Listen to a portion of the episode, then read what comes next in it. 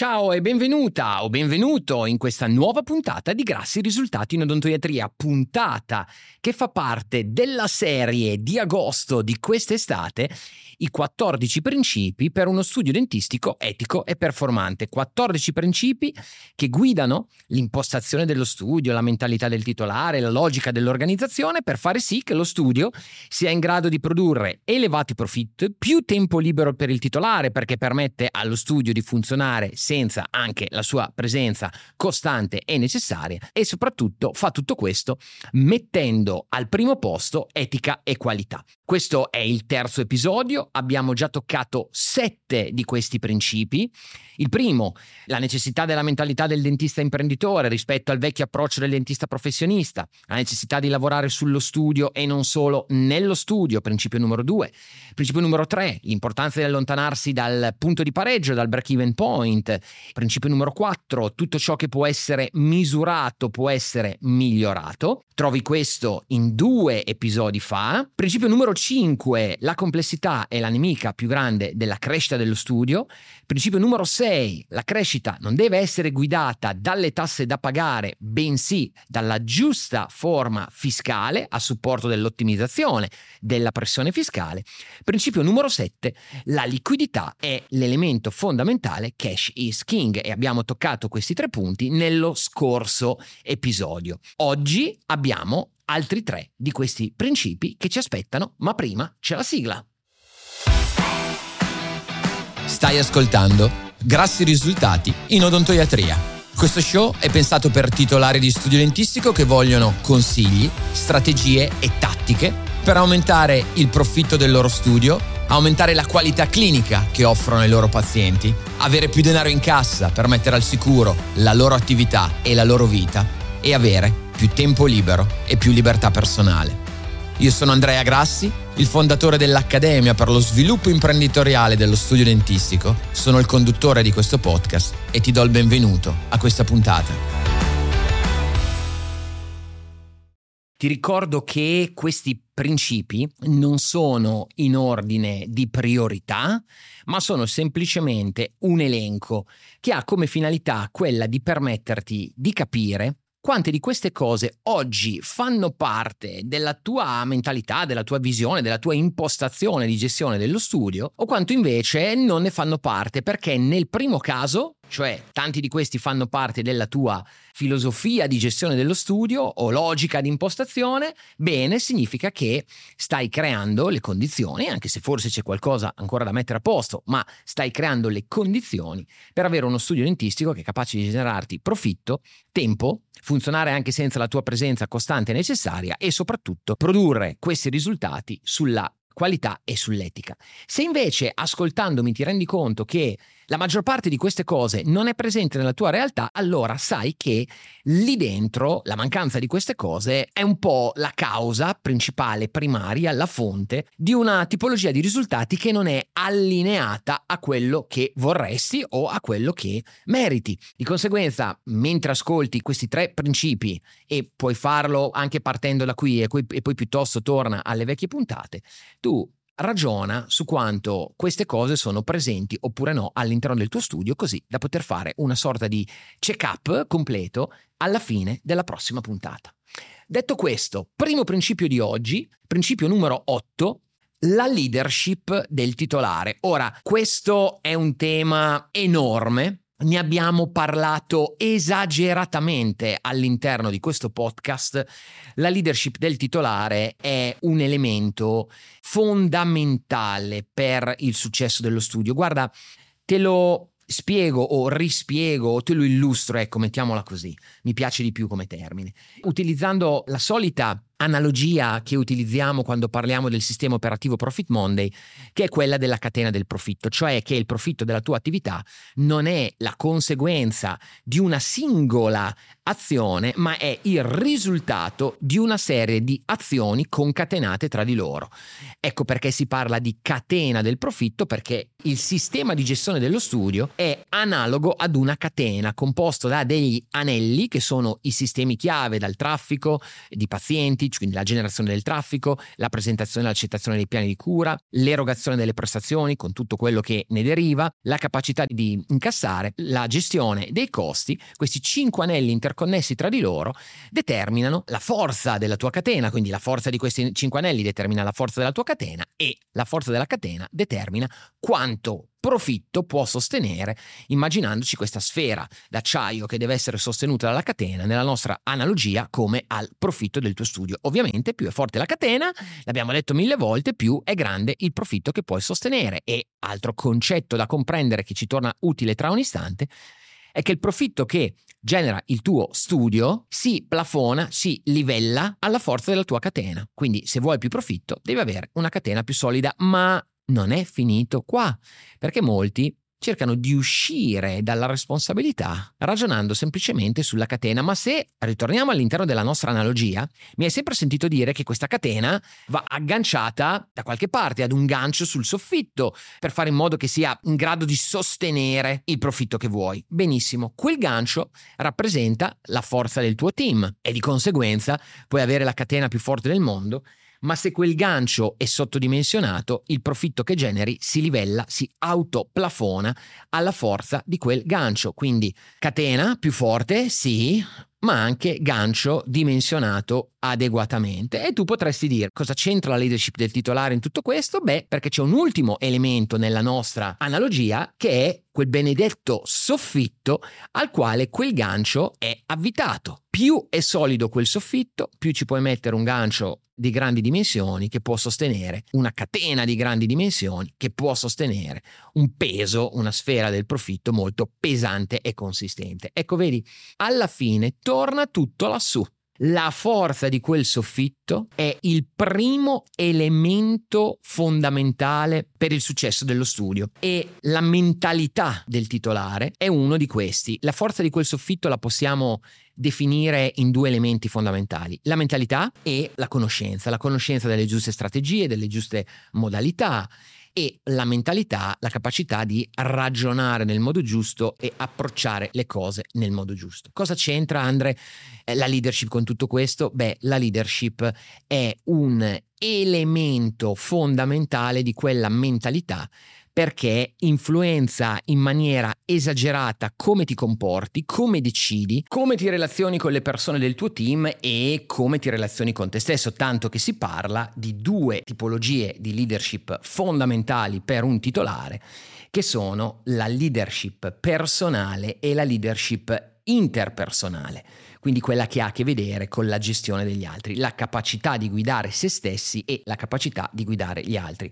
E questi due aspetti molte volte non ci si rende conto che sono profondamente collegati, tanto che, seguimi attentamente, la mancanza di leadership personale determina l'incapacità di esercitare la leadership interpersonale, perché ti faccio un esempio tra tutti, però prova a immergerti in questa situazione. Tu chi segui volentieri, chi ti ispira, chi ti dà fiducia, chi è degno della tua fiducia, benissimo, chi è in grado di guadagnarsi la fiducia delle altre persone, e chi spesso fa quello che dice, non dice quello che fa, ma fa quello che dice e dimostra di fatto congruenza. La leadership personale è la capacità di guidare se stessi, di fare le cose che si sa essere quelle giuste da fare, pagare il prezzo quando c'è un prezzo da pagare, fare fatica quando è giusto fare fatica, assumersi la responsabilità quando è il momento di assumersi la responsabilità. Tutto questo fa parte della leadership personale. La mancanza di congruenza in questo ci rende incongruenti agli occhi degli altri perché si può mentire a una persona sempre, si può mentire a tutti una volta, ma non si può mentire a tutti sempre, quindi alla lunga il tuo team si rende conto magari di questa tua incongruenza da un punto di vista di leadership personale e di fatto questo distrugge la tua autorevolezza da un punto di vista di leadership interpersonale. Non hai idea di quanti titolari siano in difficoltà all'interno del loro studio perché nella pratica non hanno leadership sul loro team e tantissime volte questo accade perché non hanno leadership su loro stessi, ecco perché all'interno del sistema operativo Profit Monday c'è anche tutta una parte che in questo caso in realtà se vogliamo è più opzionale, è più un add-on, però di strumenti che vanno a lavorare proprio sullo sviluppo di leadership personale ed interpersonale perché sono due presupposti imprescindibili per il funzionamento dello studio. Ne abbiamo parlato un milione di volte, mi hai sentito tante volte parlare dei sette punti macroscopici del corretto esercizio della leadership all'interno dello studio, cioè condividi con il tuo team la tua visione, non solo gli obiettivi, ma motivali permettendo loro di sapere dove li stai portando, dove li stai conducendo, identifica le priorità, perché quando tutto è importante niente è importante. E quindi una mancanza di focalizzazione fa essere te e il team meno efficace, decidi di decidere decidere, dai feedback personalizzati, sistematici e tempestivi. Sto facendoti una carrellata qua perché tra poco ti dico dove approfondire questi contenuti. Poi, punto numero 5, assumiti le tue responsabilità, perché se tu non ti assumi le tue responsabilità, il tuo team non si assumerà le sue. Guarda, non hai idea di quante volte io veda titolari che si lamentano di comportamenti del loro team. Nel mio team accade questo, nel mio team accade quest'altro. Prendiamo l'esempio della responsabilità. Ok, nessuno nel mio team si assume la responsabilità di quello che fa. Beh, sai qual è la realtà? Che quando poi andiamo a mettere il naso all'interno di quegli studi, ci rendiamo conto che quello che succede è quello che succede solitamente, che altro non è che i team sono la manifestazione del loro leader. E tantissime volte quando non c'è assunzione di responsabilità da parte del gruppo è perché il titolare in qualche modo non si assume la responsabilità, scarica sempre la colpa o punta il dito su qualcun altro, non dice mai ho sbagliato io, ma trova sempre delle cause esterne e così via. Ti potrei fare mille esempi. Ti ho fatto questo sulla responsabilità semplicemente perché ti ho citato questo punto numero 5.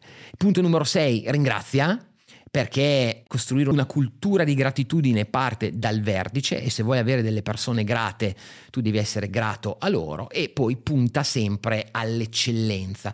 Questi sono i sette punti macroscopici della leadership, veramente ragionando e partendo dall'alto, che vanno poi declinati in verticale. Adesso ti do alcune indicazioni su questo, considerando comunque che la leadership personale ed interpersonale non sono un talento con il quale nasci, ma una abilità ed essendo una abilità è un qualcosa che può essere imparato se lo alleni e se gli dedichi le giuste energie. E da questo punto di vista, visto che all'interno di questo podcast ne abbiamo parlato un milione di volte e in questa puntata non sarei altro che ripetitivo, ti consiglio di andare ad ascoltare tutta una serie di puntate che hanno a che vedere con la leadership. La 12, basta con quei ma io non riesco a fare tutto. La 15, smetti di inseguire con il forcone le tue risorse umane.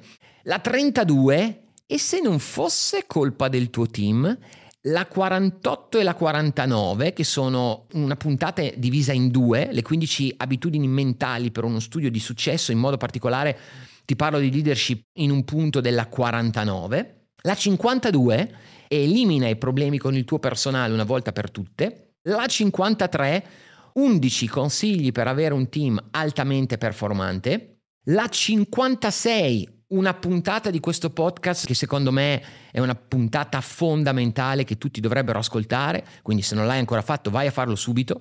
La 56, 12 caratteristiche del leader titolare e poi 63, la responsabilità, questa sconosciuta, e la 65 è una doppia puntata, 64-65, ma in modo specifico nella 65, 16 ostacoli del titolare che rendono infelici, c'è un punto proprio che ha a che vedere con la leadership. Quindi ti consiglio di ascoltarti queste puntate se vuoi smuovere un po' la testa e tua, il tuo approccio verso la leadership personale ed interpersonale nella direzione corretta, visto quanto è importante per sostenere tutto quanto il sistema e garantirti uno studio etico e altamente performante. E da qui ci colleghiamo al principio numero 9, che è quello del Kaizen, continuo e costante miglioramento. Kaizen ti potrei fare un pochettino di dietrologia, è un termine che arriva dalla filosofia giapponese, che proprio significa questa logica di continuo e costante miglioramento. Questo approccio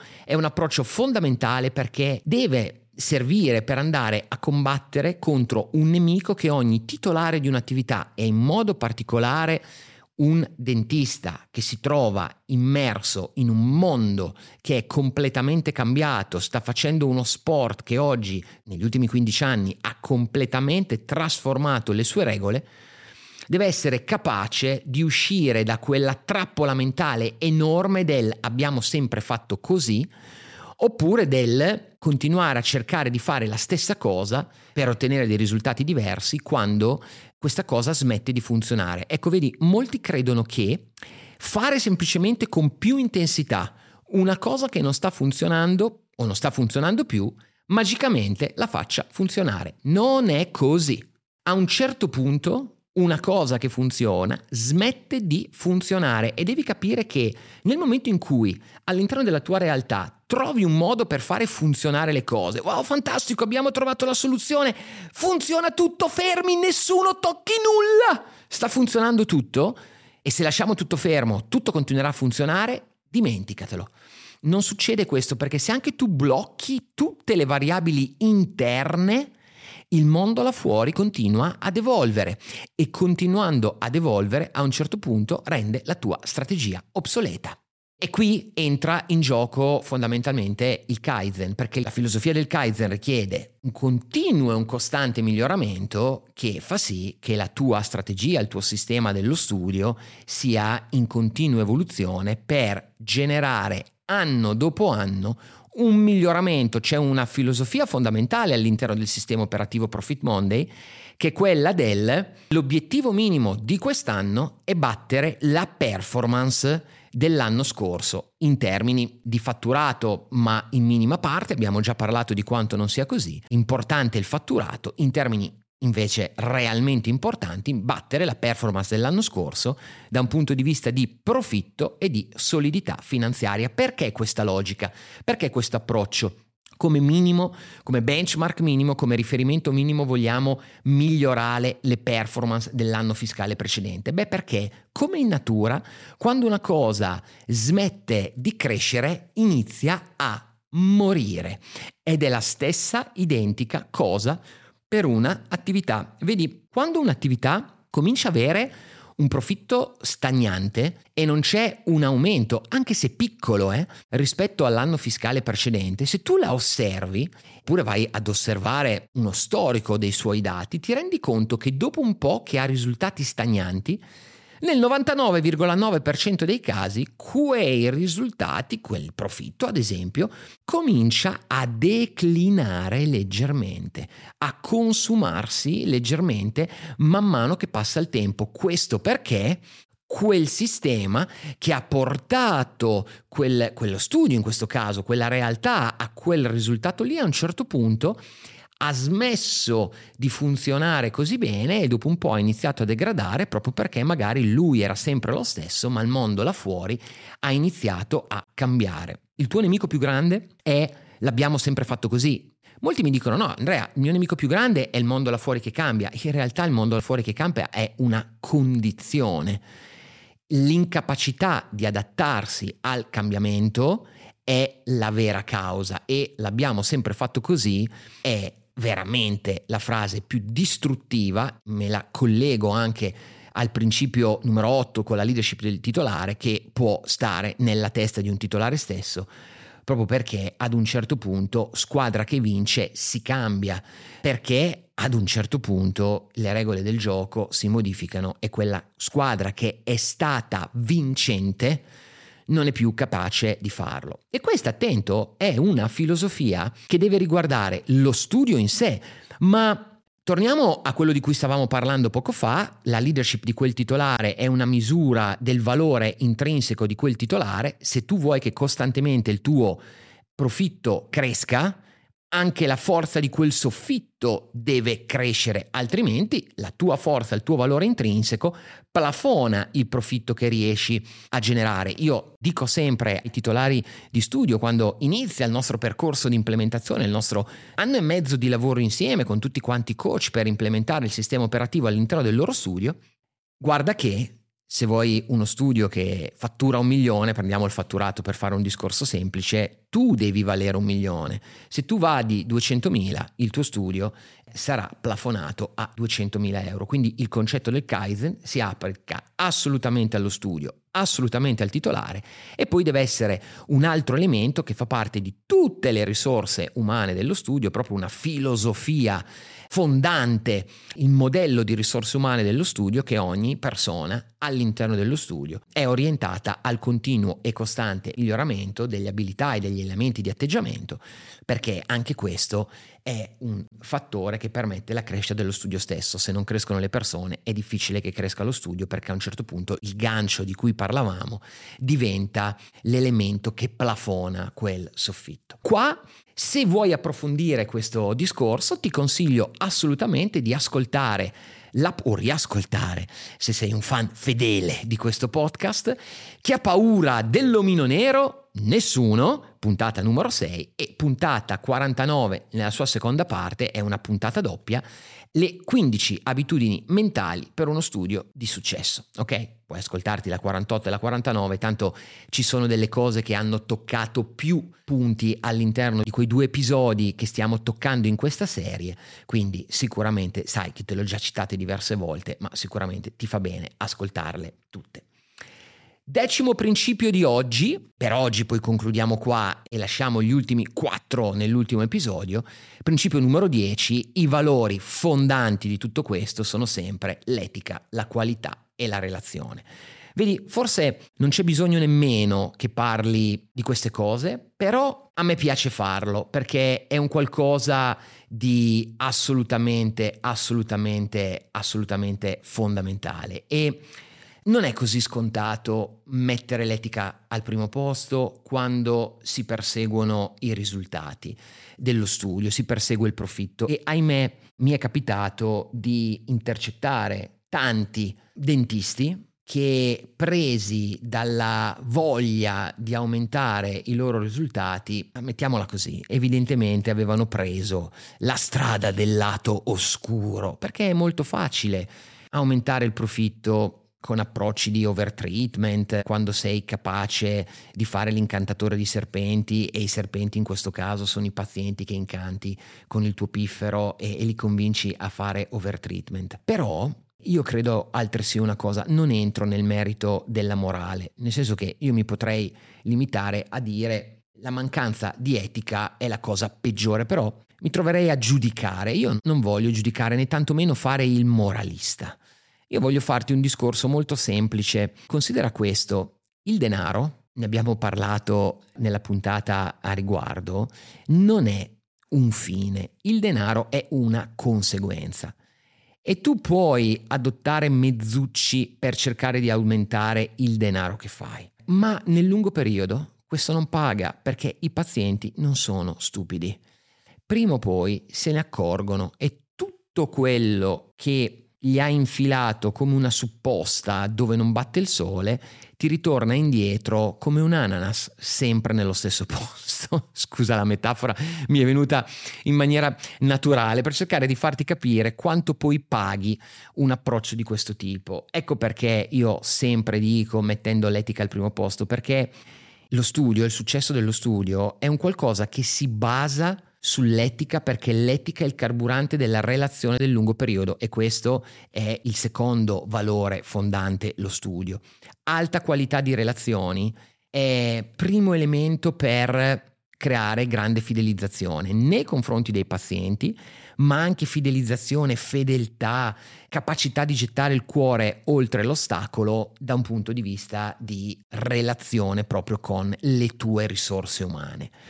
E poi elemento fondamentale di tutto questo, quel carburante che rende tutto straordinario, alti standard qualitativi. Guarda, questa è una mia, forse è più una mia scelta, è una mia mentalità che una reale necessità, perché purtroppo, se vogliamo essere onesti e sinceri, si può generare profitto con lo studio anche senza offrire qualità perché, ripeto, purtroppo ci sono degli esempi là fuori che dimostrano questo. Però per me sarebbe una violazione troppo grande di un principio di etica fondamentale che se vuoi dare un valore straordinario che tra l'altro vuoi dare superando le aspettative sono fondamentali alti standard qualitativi e quindi pensando alla, ovviamente molto di questo deriva anche dalla mia filosofia che ha portato poi alla creazione del sistema operativo Profit Monday che ovviamente si basa sui protocolli che sono più efficienti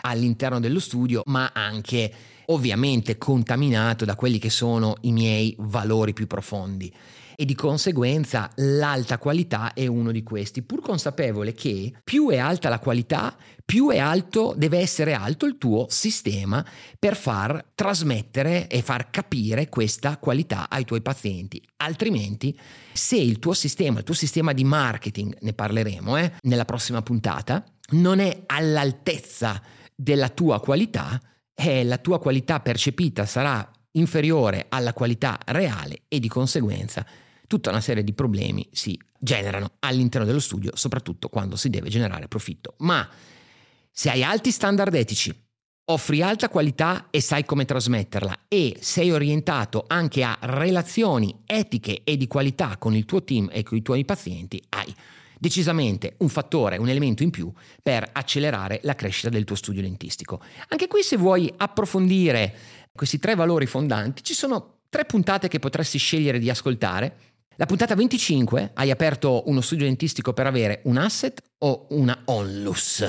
Puntata numero 33, 3 step per avere più pazienti e puntata 39 nella mente dei pazienti. Questa è una puntata che comunque ti consiglio di ascoltare se non l'hai ancora fatto perché ti condivido i risultati di una indagine che abbiamo fatto su 5.000, 5.000 pazienti facendogli domande psicografiche. Ma ti lascio tutti quei contenuti all'interno di quella puntata.